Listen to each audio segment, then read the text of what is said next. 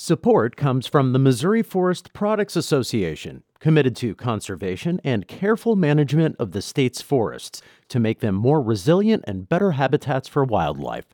ChooseWood.com. What Josh Hawley is arguing here is that because um, these social media giants may have a political perspective and potentially a political end in mind, that should be considered a campaign contribution. Now, it is worth mentioning that KSDK asked the state board that oversees licenses whether seeing patients is a requirement, and they said no. But they do require physicians to complete 50 hours of continuing education every two years, so this might go to that. I think they should be able to send out their Christmas card without having to worry too much about wow, it. Wow, Bill takes the side of the McCloskeys. I never thought this would happen. But I mean, you do, you make a good point there. They're not trying to make money off of this. When the truth is, that company just hasn't participated with DoorDash and they're not part of their delivery system at all. And so that's incredibly deceptive. And I think there is a good case here. Our monthly legal roundtable often touches on a bit of everything politics, business, crime, civil rights. All of those things are fair game for discussion because they all tie into the law. And that makes the roundtable day among my favorites at St. Louis on the Air. I'm Laura Hamdan, producer for St. Louis on the Air. Before today's episode, I want to take a moment to say thank you for listening. Our team works hard to provide nuance on the news that shapes your life and your community. We wouldn't be able to do this without your support. The money you give to St. Louis Public Radio helps fund our podcast. Please go to stlpr.org/donate and give an amount that works for you. Your contribution, along with that of your neighbors, is what fuels St. Louis on the air. We're really grateful. Thank you for your support.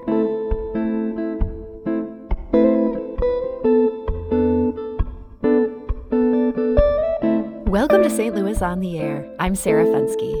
National politics is pretty much the name of the game for the next week. It's hard to pay attention to anything other than Biden versus Trump and all the squabbles that accompany the final stretch.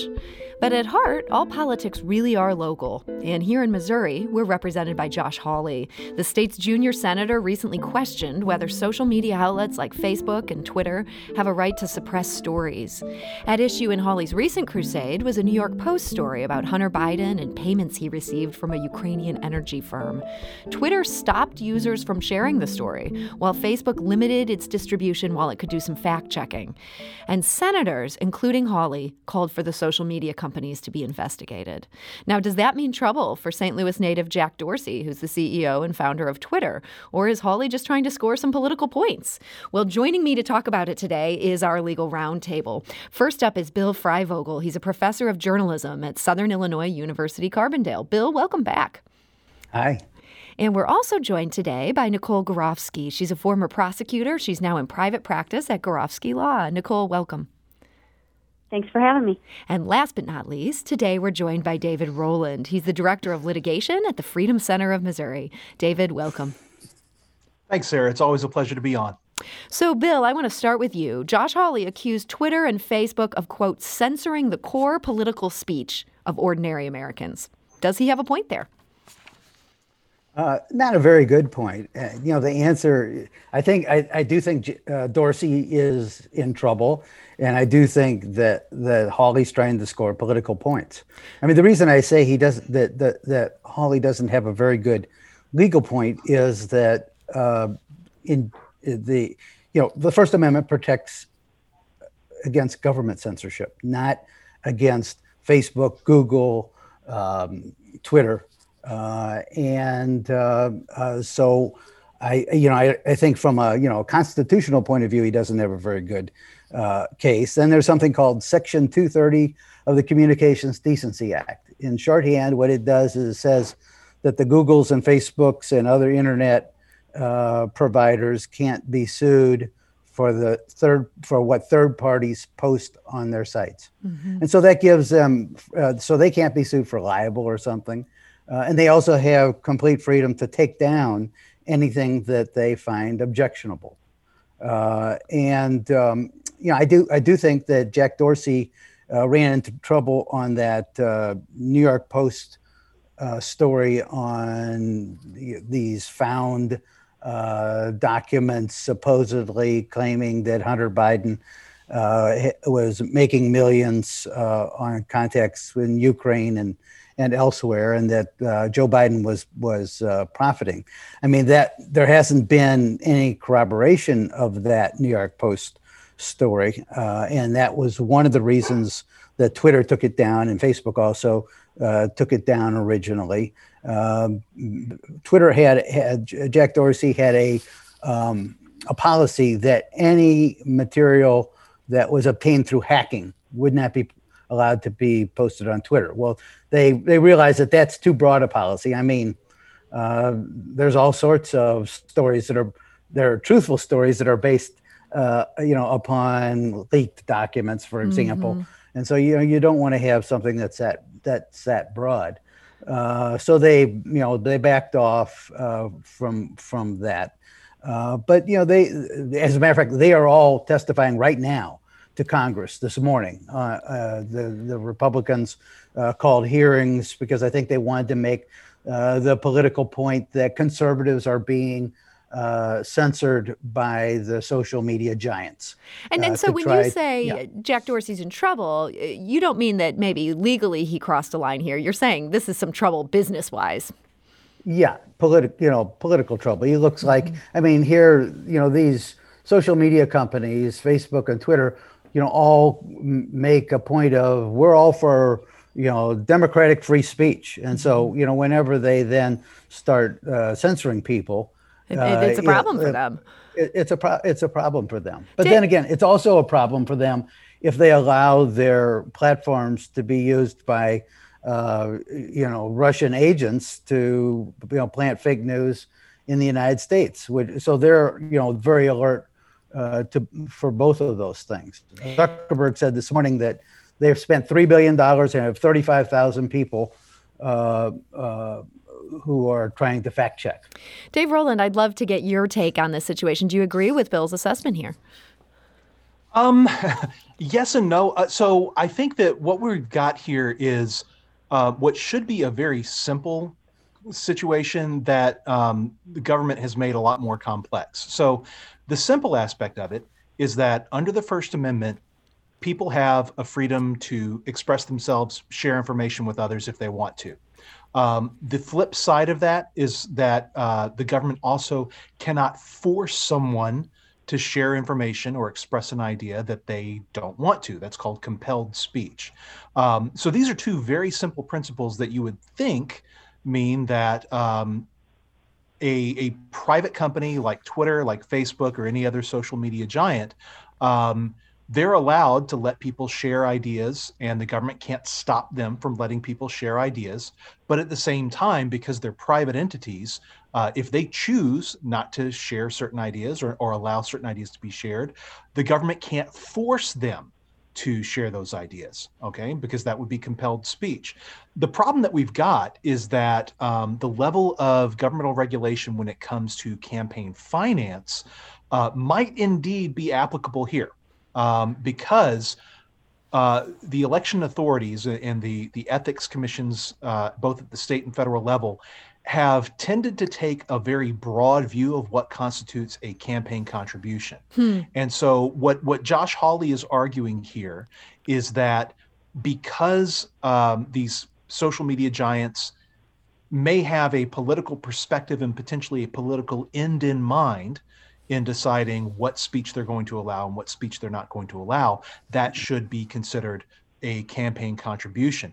Um, I'm not going to rule out that the courts might indeed agree that that would violate the law, or at least that it would constitute a, a contribution within the meaning of the law. Um, I don't know that that's likely, but it's certainly possible. But I think the follow up question then is is it constitutional for uh, the government to discipline or regulate these social media giants because they've made this decision?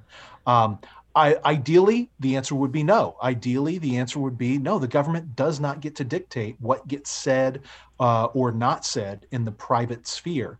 Um, but but who knows? I mean, the the way that the courts are currently composed, it is not completely out of the question that a court could say yes, it's a campaign contribution to selectively permit sharing of information, and no, the First Amendment doesn't protect you because you serve uh, a, a, public function, even if you're a private company. Nicole, I know you were hoping to hop in there. Uh, what are your thoughts on that analysis? Yeah, I like to try to simplify if I can. And, you know, in the legal world, we have a, a saying it's an argument only lawyers can love. I'm going to say on this one, it's an argument only politicians can love. I mean, when when I read Hawley's letter to the Federal Election Commission saying, you know, um, time on Twitter and Facebook is a thing of value, and so um, by denying people from posting you know, these articles, they're denying a thing of value. That is, um, I would say, twisting the law so far that it's nonsensical. Um, I don't think that is makes any sense at all. Um, you would have to go so far to say that you to you know to force Facebook and Twitter, you know, to allow non-factual events to happen on their platforms. Nicole, let me. Um, right. I think you're making a yeah. great point there, and certainly I'm, I'm, skeptical that the courts could rule this way. But but Dave, you sure. said this this could happen. You have an example. Yeah, so I was actually in front of the Missouri Ethics Commission last week with a situation where um, there was an alleged campaign contribution that had been made, and uh, the alleged contributor had no idea. They, uh, basically, it was a company uh, that provided a work truck to an employee who later decided to run for office. And so the guy put a campaign sign in the bed of his truck. And two years later, the opponent uh, who that he beat in the election files a complaint with the ethics commission and says this is an illegal campaign contribution that he put a sign in a truck owned by his employer. Um, and the ethics commission upheld it. They said, yes, that's an illegal con- uh, campaign contribution. So, and, and, they acknowledged the company had no idea um, that the employee was going to do this. There was no intent to benefit the campaign. Nevertheless, they they determined that it was a contribution. So, wow. even though it may seem absurd, um, there can be regulatory bodies that decide that this violates the law. And as you were saying, with the current composition of judges, there's some judges right. here that might share Josh Hawley's views. Bill Freivogel. Well, I think I, I have to just disagree with David, and I don't think his example really uh, supports Josh Hawley's fantasy. Uh, I, I, think Nicole is right. I mean, it, it, to to think that a uh, that a Twitter or, or a Facebook exercising its clear legal prerogatives under Section 230 of the Communications Decency Act to remove uh, material that it believes to be uh, possibly fabricated. To, to, to, to, to say that that is a campaign contribution is is is a fight of fantasy. Nicole, I, I, I, I, don't even think today's I don't even think today's uh, you know judges would would would agree with that. Uh, yeah. The idea of trying to put a value on this, if this ends up being an in kind campaign contribution, boy, I don't even want to think about the calculations involved in that. But Nicole, I also did cut in as you were making a point. Uh, beyond that, um, do you feel like Hawley is just, uh, there's nothing to this, or do you see a First Amendment issue here? Yeah, I think there's nothing to this. I mean, I thought Chuck Hatfield actually had a great comment in response on Twitter to Josh Hawley because what he said was, well, then when is Fox News going to uh, account for all of their free marketing that they have given to conservative candidates through the years? It's just nonsensical. You can't quantify it. It's it's, as I said, an argument only a politician can love. Well, it'll be very interesting to see if Congress comes to the same conclusion. They may not agree with our legal roundtable, and boy, that doesn't mean our legal roundtable is wrong. Um, I do want to encourage you, if you're listening to this conversation today and you have a question or you're enjoying these legal arguments and, and want to tease them out, you're welcome to join us. You can call us at 314 382 8255. That's 382 Talk. You can also send us a tweet at STL on air or email us at talk at stlpublicradio.org. And our legal roundtable today today is Nicole Gorovsky of Gorovsky Law, Dave Roland of the Freedom Center of Missouri, and Bill Freivogel of Southern Illinois University Carbondale. We do need to take a quick break, but we'll be back shortly to continue this conversation and continue our roundtable. This is St. Louis on the Air on St. Louis Public Radio, 90.7 KWMU.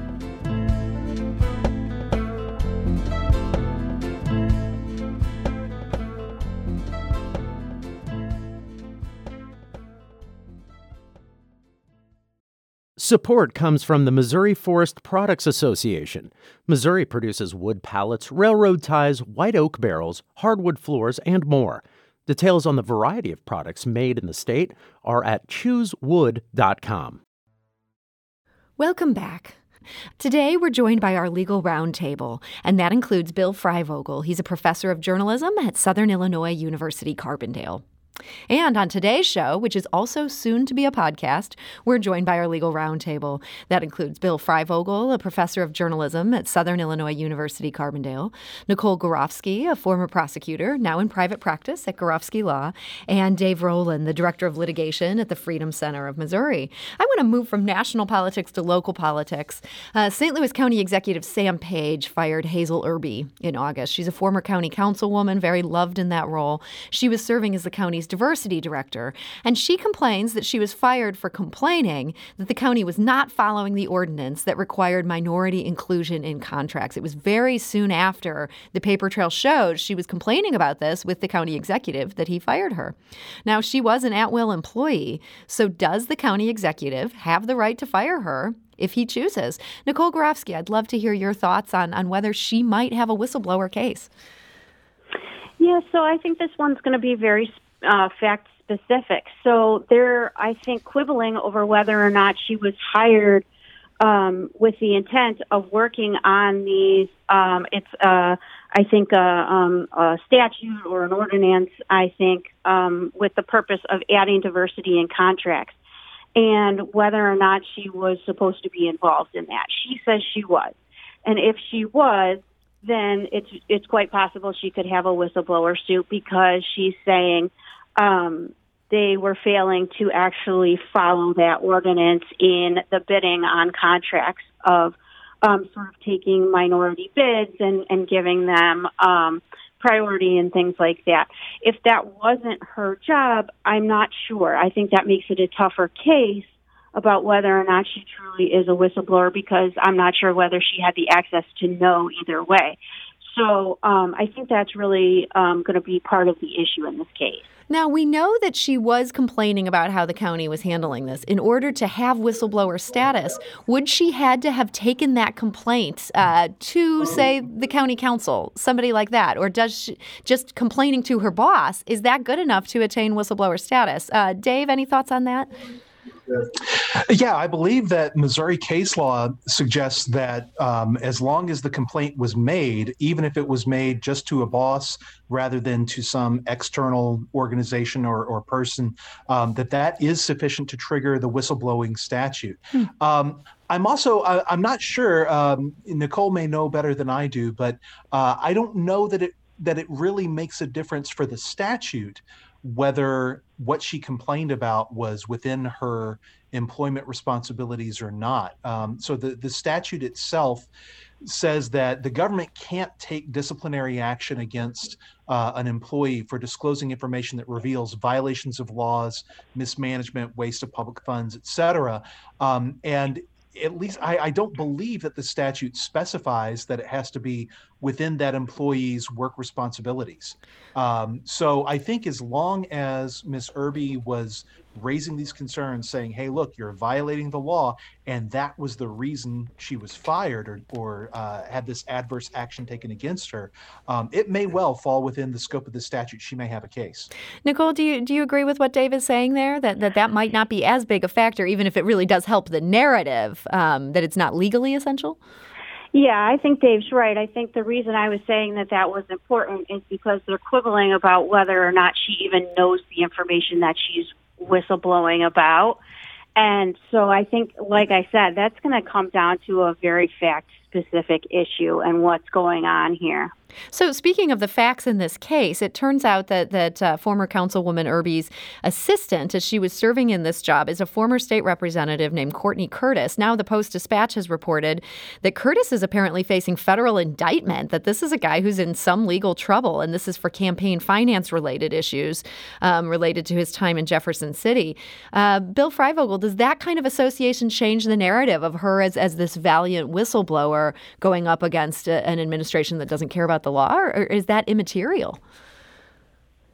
Well, I mean, I guess it makes a difference uh, on public impressions. Uh, I, I think that um, you, you, the, uh, the the case against the assistant uh, doesn't in, involve you know her in any way, so I'm not sure that that really that really hurts her whistleblower uh, suit. Um, I, I, one thing I thought was um, was a little uh, in, was interesting about the whistleblower suit is that a lot of it is you know, she spends about, about half of it talking about how she really should have been, uh, she really should have been the county executive uh, because she was, you know, a senior person, and that, uh, and that this is, you know, this is something that's this this whole uh, compliance with minority set asides is something that was within her her purview uh, when it seems like Page says it says it wasn't. I mean, I, I think it. I think her her complaint has the um, has the risk of looking like political sour grapes. I mean, it's even phrased. Hmm. yeah, I mean, it, it, almost the entire the entire complaint is uh, seems to be political sour grapes. So I, I think she's going to have a little a little trouble winning it. So this this might be an elementary question, but I feel like there's a lot of misinformation out there um, with laymen on who's allowed to get fired and for what reasons. Let's say she doesn't have a good whistleblower claim here. Um, Nicole, I'm curious. Does Sam Page just have the right to fire? Uh, this this director if he chooses to fire this director? Does it matter that she's over forty?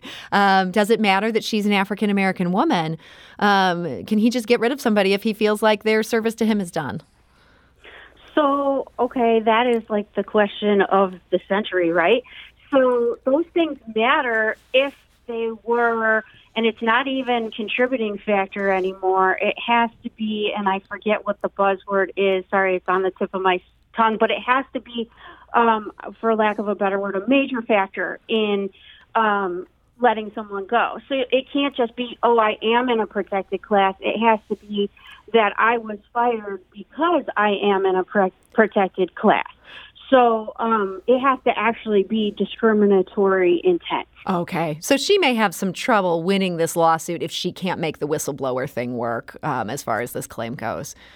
Yeah, I mean, I haven't heard any evidence of uh, discrimination yeah. At this point. She has right. she has made some comments that she feels that he doesn't respect the voices of, of black women. I think she she said something um, soon after she was terminated but i haven't seen that argument fleshed out so much. Bill i don't know if that ends up appearing much in the lawsuit.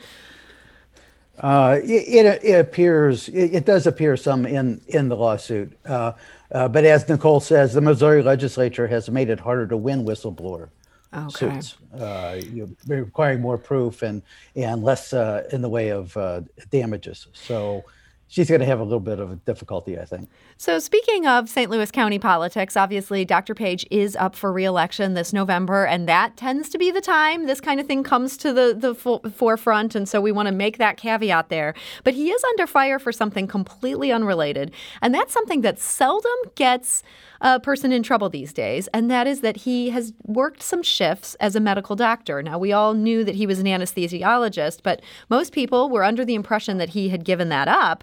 Um, and it now turns out that he does work a four hour evening shift once a week, and then he works one weekend shift per month. Now, the county charter says he shall devote his entire time to duties of the office. That's a direct quote. Dave Roland, could he be in trouble for this? Uh, it, it is it is possible. So I think that what he's done does technically violate the charter. I think hmm. the question is um, whether there is a, a, an enforcement mechanism. Um, so with with certain actions that a, a, public official takes while they're in office, um, there is a specified uh, consequence for violating um, a, a, prohibition. I, I, don't know if the St. Louis County Charter creates that kind of a um, an enforcement mechanism. If it does, I think that he he's definitely running a risk there. Nicole, thoughts on this? Yeah, I actually dug into the charter a little bit because there was a part that I think concerned me a little bit more about this, which was the conflict of interest section. And um, there is an actual part of the charter that says, you know, it's unlawful to engage in any professional activity that places you in a position of conflict. And it is quite possible that if he is in charge of sort of doling out pandemic money, you know, to various healthcare organizations, and then he works for one of those healthcare organizations, that that could be a conflict of interest. And that part of the charter actually does have a remedy in there, um, which, you know, is monetary. And so, you know, I think that part of the charter, I mean, obviously, as Dave said, that is a technical violation of the charter that he's not spending all of his time you know, working as the county executive. But the conflict of interest part, I think, is even more concerning. And, and Nicole, this would be like a monetary fine that he would face for. for... Well, it says it says the Saint, that St. Louis County shall be entitled to recover from the employee um, an amount equal to any money that the transaction involves. So it's almost like he has to give his pay from the hospital back. It's it's not oh, entirely clear, but yeah. The, uh, hey, anesthesiologists, they are much better paid than politicians. This this seems terrifying. right. Bill, thoughts on this?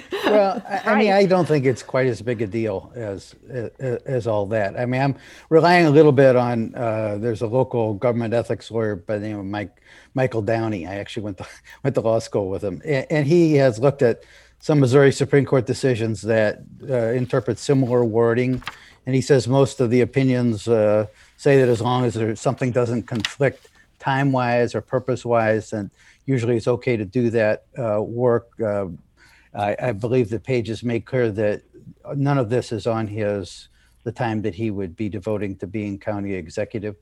Um, so I, I, don't think it's as big a problem as maybe uh, Fitch and and his political opponents are saying. The idea that there should be a special prosecutor appointed to look into this is, I think, ridiculous.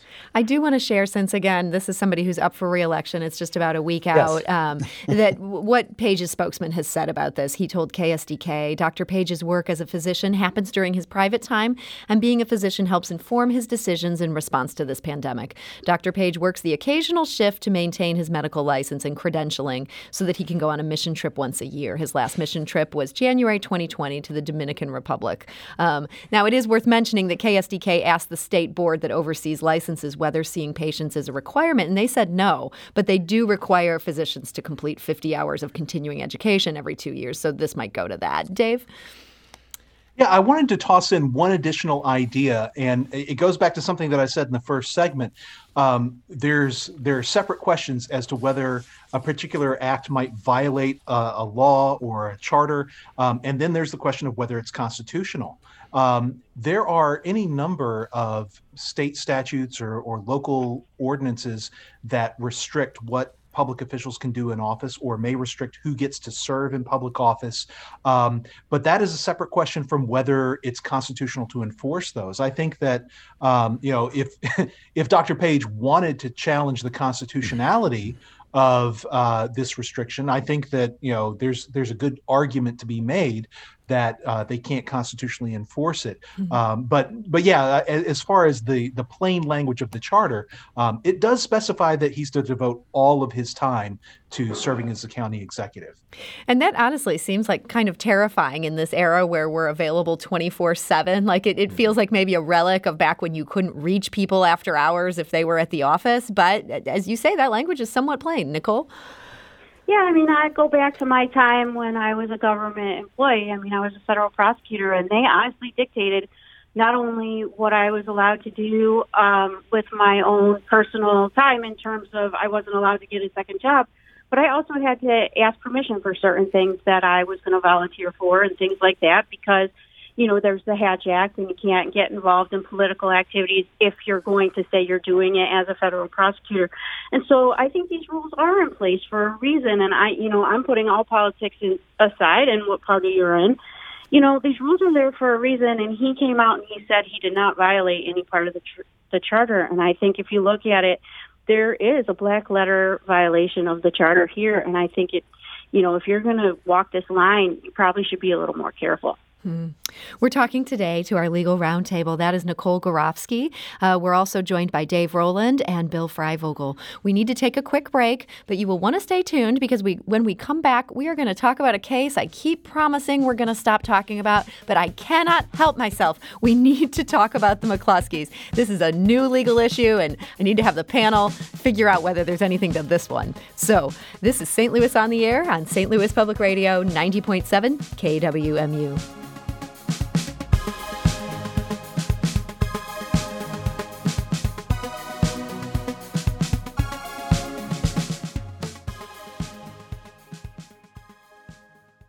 Support comes from the Missouri Forest Products Association, committed to conservation and careful management of the state's forests to make them more resilient and better habitats for wildlife.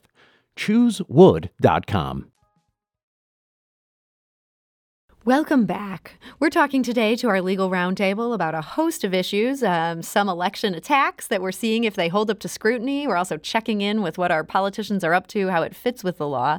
Our panel today is Nicole Gorovsky of Gorovsky Law, Bill Freivogel, who's a professor of journalism at Southern Illinois University Carbondale, as well as an attorney, and last but not least, Dave Roland, who's the director of litigation at the Freedom Center of Missouri. And Dave, before I get to the McCloskeys, the promised case I've got to talk about today. Um, you said that this this case that we were just talking about here, um, that this reminds you of the lawsuit against State Representative Nick Schroer. Now he recently won around, or maybe won the whole thing, in a lawsuit that claimed he had secretly moved out of the district he represents in Jefferson City. Where do you see the connection between that and the problems that the county executive is is facing over allegations that he's not devoting himself full time to his job? So the broad issue there is um, restrictions that are placed on public officials. Uh, so uh, the St. Louis County Charter puts a restriction on its officials, and and at least insinuates that if you violate this restriction, there are going to be consequences that flow. Um, the state constitution puts restrictions on who gets to serve as a state representative, and uh, there are consequences if you for example, leave the district that you are supposed to be representing. Uh, now, the, the thing is, I'm in an interesting position because although uh, I advocate very strongly that the Constitution has to be enforced uh, properly, at the same time, uh, I think that you sometimes have conflicts between, say, a county charter or a state constitution and the federal constitution. Um, and and I've argued this, you know, at the Missouri Supreme Court. I lost, but I argued uh, that ultimately it ought to be up to the voters to decide who they want to represent them. And if the voters are worried about the idea of Dr. Page spending time uh, working as an anesthesiologist while serving as a county executive, they can express that with their votes. Same thing with Representative Schroer is, you know, if his constituents decide that they insist on him living in their jurisdiction, um, that's up to them to decide. But if they're comfortable with him living somewhere else while also representing their district, as far as I'm concerned, um, they should be allowed to make their decision. At the federal level, uh, we have seen, you know, we've seen congressional districts perfectly willing to elect people who have never lived a day in their district before the election um, because they think this is the person that's going to represent me best. Um, you know, if we're going to claim to be a democratic republic, let the people choose. Don't put these artificial restrictions on them. Nicole Gorovsky, would you agree with that? Yeah, I mean, I'm not sure I want to get into, you know, the huge philosophical difference between libertarians and Democrats, but I will a tiny bit. So, so, you know, I, in an absolutely perfect world where everybody told the truth and and everybody was, you know, um, you know, disclosing everything about themselves, I would totally agree with Dave. But unfortunately, that doesn't happen, and so I think that's where we have to have some regulations. And you know, so the re- regulation in this case did exist, and um, you know, to bring it back to what actually happened in this case, the judge found that there were conflicting facts about where Mr. Schroer was going to to live. And they just found, the judge just found that the facts weren't sufficient or enough to show that there was a violation of you know the regulation here. Basically, he found Mr. Schroer to be credible, and it was a bench trial. A judge found Mr. Schroer to be credible, and um, that he maybe didn't intend to ever give up residency in St. Charles County, so there was no uh, election violation here. I, I, know some Democrats who feel that we are about to live in Dave Roland's libertarian paradise because they, they feel that now this ruling, they feel that, boy, how can this guy be credible on this issue? It seems so clear he moved, and yet the judge has said he can he can keep his office. But Dave, uh, you wanted to respond to Nicole.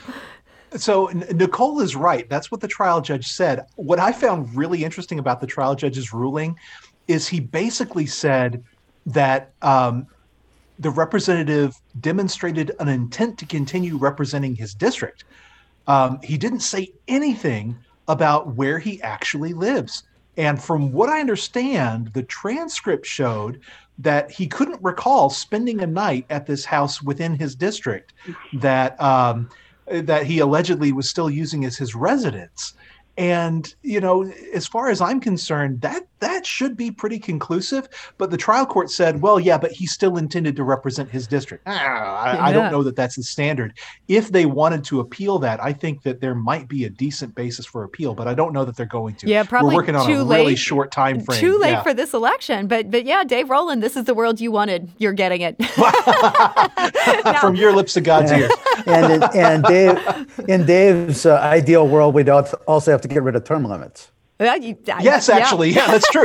and actually, I, I, also know a lot of people on the other side of the aisle who feel like they've been a, a huge mistake. But that is yeah. an argument for the other another day. We'd have to find someone to argue in favor of term limits. I don't know if we have that person here. Um, hey, look, since we're talking about hot button issues, I do need to talk about the McCloskeys. They just cannot stay out of the news. Bill, why are they back in the spotlight? I think they want more than 15 minutes of fame. They, so true. They, are back in the spotlight because they uh, they they took a photo that uh, Bill Greenblatt, a UPI reporter, had taken of their uh, pointing guns at demonstrators famously last summer uh, before the Republican National Convention.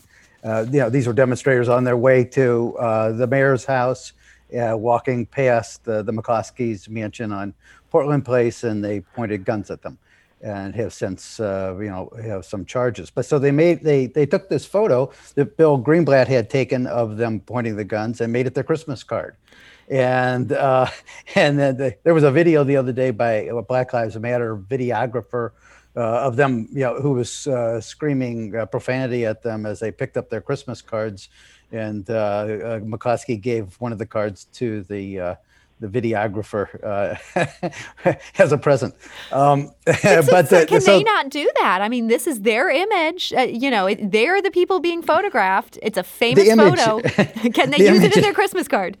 The image is clearly, uh, you know, something that would be the be owned by UPI, uh, and uh, so UPI apparently, according to the to Joe Holleman and the Post Dispatch, UPI is thinking about sending a cease and desist letter. Um, would they have to retract so then, their Christmas cards? How would it work for something that's already been printed?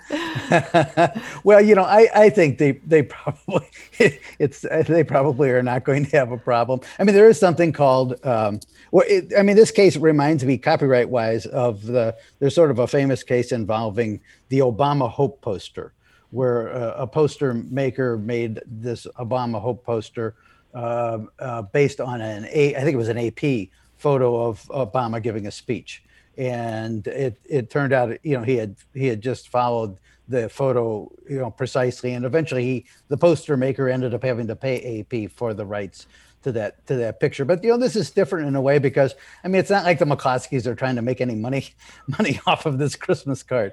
So I think it would, you know, this would definitely. I, I think it would be most likely within what's called a fair use exception the copyright. Uh, so I, I think I think they should be able to send out their Christmas card without having to worry too much about wow, it. Wow, Bill takes the side of the McCloskeys. I never thought this would happen, but I mean, you do you make a good point there. They're not trying to make money off of this. To some extent, they're commenting on their fame. Isn't that an element of, of fair use? If you're you're commenting on the copyrighted material, you have some ability to use it. Bill, I think we're right. geeking out on media law, and everyone else we may be. thinking we're crazy. Um, well, look, there's another case I wanted to talk about, and that involves one of my favorite St. Louis resident. Uh, famous St. Louis restaurants. That is Lona's Little Eats. Uh, they're suing DoorDash. That's a food delivery company. Now, if you search for Lona's Little Eats on DoorDash's platform, or even if you Google Luna, Lona's Little Eats and, and delivery, um, you might see the menu for Lona's Little Eats. But then, as you proceed trying to order, it tells you Lona Little Eats is closed. Well, it's not closed. It simply hasn't signed up with DoorDash. Uh, Nicole, what kind of case is the restaurant now making um, due to this this listing on the DoorDash website?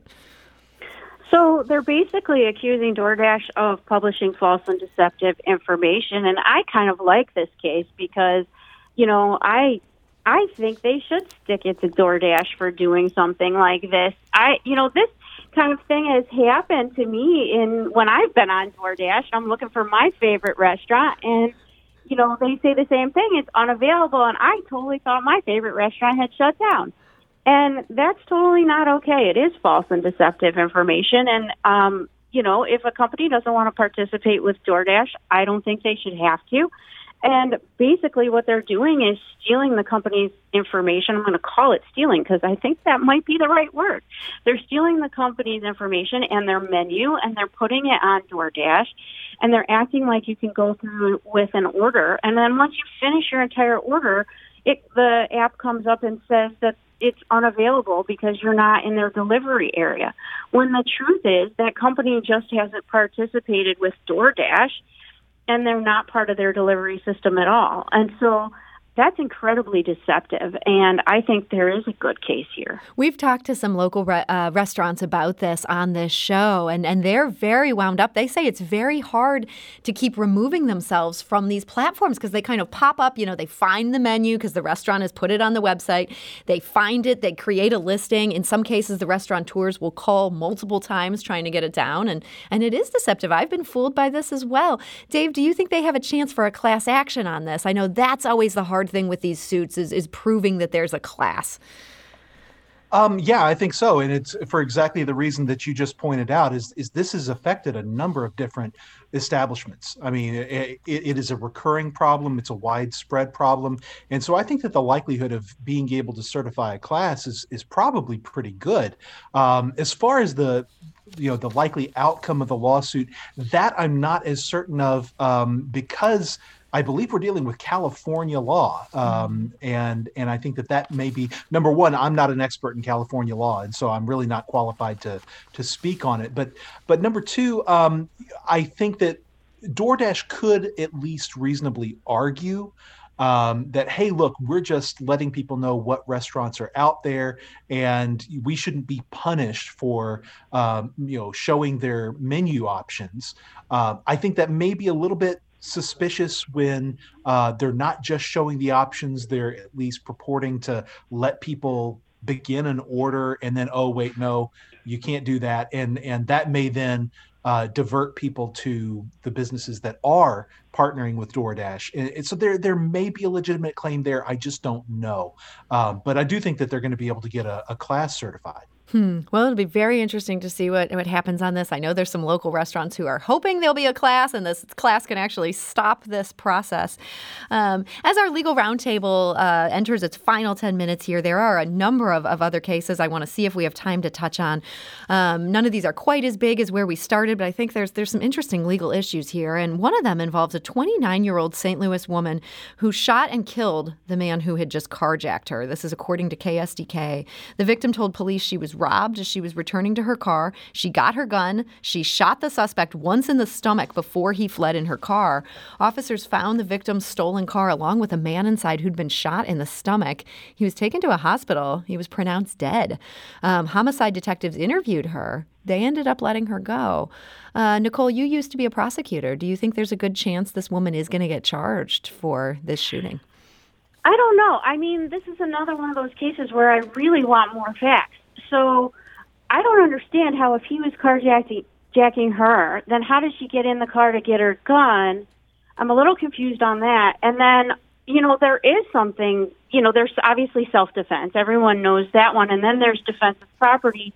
But, the, you know, you really have to get into the nitty gritty there. You have to know exactly what was happening at that moment. Was she in imminent danger?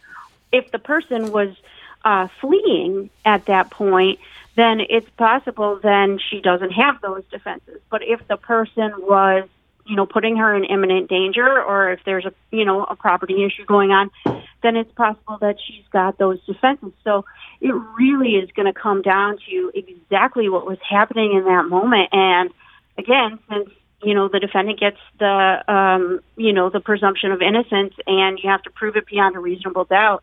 Um, if if we don't ever get to know all of those details, then she's not going to get charged. Dave Roland, what do you think about this one? Um, I, I, definitely agree that it's going to be a fact intensive case. Um, I think that the the big question here is how much time elapsed between when she was removed from the car and when she got the gun and fired the shot. Um, you know, because if if she had just been thrown out, you know, she could argue that she still was in imminent threat. You know, um, that that she was uh, in fear of her life.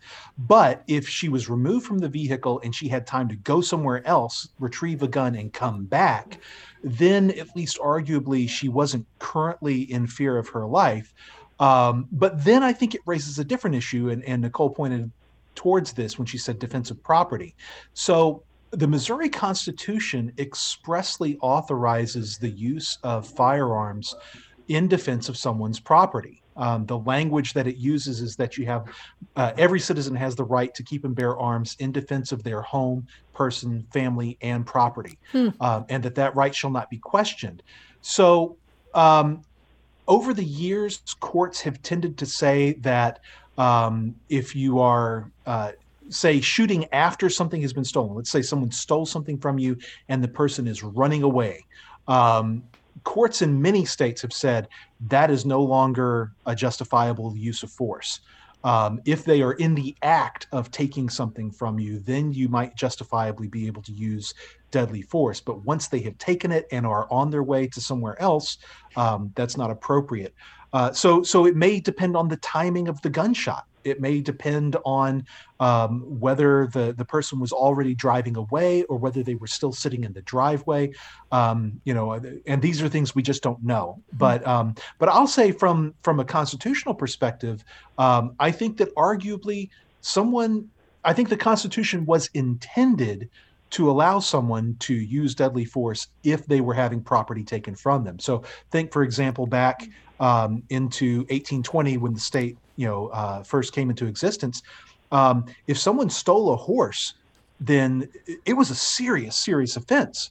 Uh, because horses were difficult to replace. They were uh, a major means of transportation, and and um, and so people were allowed to shoot horse thieves, uh, even if they were trying to escape. Now we're now in the 21st century. It is a whole different situation, and courts have been treating it differently. But I think if we're, if we're going with the original intent of the constitutional provision, um, possibly people would be permitted to fire shots even if um, the thief or the burglar is is retreating or leaving with their ill-gotten gain. Bill, uh, what do you think about that? Is is that how how you think this could fall?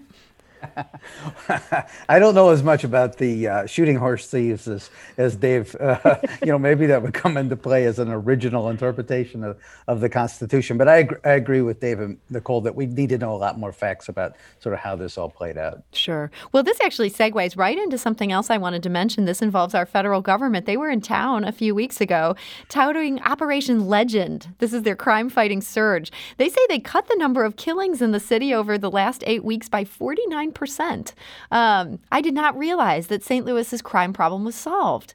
And I'm not 100% sure that I'm buying this. Bill, any thoughts on, on Operation Legend's smashing success on the streets of St. Louis? Well, I'm all for, for, for dealing directly with the homicide problem in the city of St. Louis. And, and uh, but I thought there were a lot of problems with that, that press conference. I mean, for one thing, uh, you know, reporters like myself aren't too pleased when uh, uh, you know, attorney general and U.S. attorney come in and and they don't won't take any any questions. You know, you know, questions like, uh, you know, aren't you good? You know, what what are your you know your your your times of comparison and what are these cases about and why isn't the uh, the the state prosecutor of the city of St. Louis here at the press conference, Kim Gardner? Um, And uh, you know, why is it that we've got uh, Missouri Highway Patrol and Missouri Assistant Attorneys General, uh, you know, handling these cases? And how does this fit into the, to a conservative uh, philosophy uh, of of leaving, you know, law enforcement to uh, to to the local authorities. I Dave, mean, is, is that a concern you share? You're here more from the, the right side, a libertarian side of this argument. Um, are the feds wrong to even be here? Uh, so, arguably, from a libertarian perspective, I would say yes. Um, law enforcement is supposed to be a state and local affair. Um, now, to be sure, um, federal agents can enforce federal laws, but but ultimately, I think that the proper approach here is to focus on state and federal law enforcement. I want to point out that the Missouri Constitution has something to say about this too. It says that the people of the state have the inherent sole and exclusive right to regulate the police forces within the state, um, and so that get that gets called into question when the federal government comes in and starts intervening. I got to go to our uh, former federal prosecutor in our final 30 seconds here. Nicole, uh, do they have a right to be here doing what they're doing? Well, I mean, I, I certainly they they have a right to do anything that has to do with federal jurisdiction. Whether they have a right to do anything else is a, a different issue. But I think what's interesting about Barr is that you know it's very strange to compare crime statistics within the same year because crime ebbs and flows during the year. And um, so I think some of these statistics are suspect. I think also, you know, some of the statistics are taking credit for some initiatives that may have been in place before the feds came here. And so, you know, we have to take all of this with a big grain of salt. And that's the perfect note to end this month's Legal Roundtable on. So, Nicole Gorovsky of Gorovsky Law, I want to thank you so much for joining us. Thank you. And Dave Roland of the Freedom Center of Missouri, uh, thank you. Always a pleasure. And last but not least, Bill Freivogel, professor of journalism at Southern Illinois University Carbondale. Thank you for joining us. Thanks.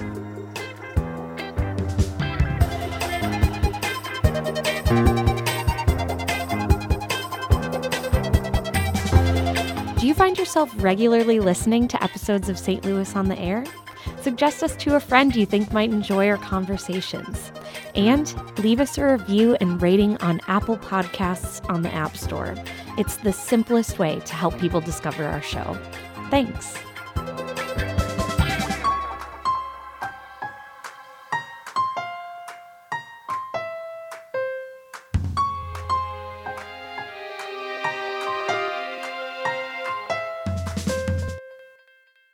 Support comes from the Missouri Forest Products Association. Missouri produces wood pallets, railroad ties, white oak barrels, hardwood floors, and more. Details on the variety of products made in the state are at choosewood.com.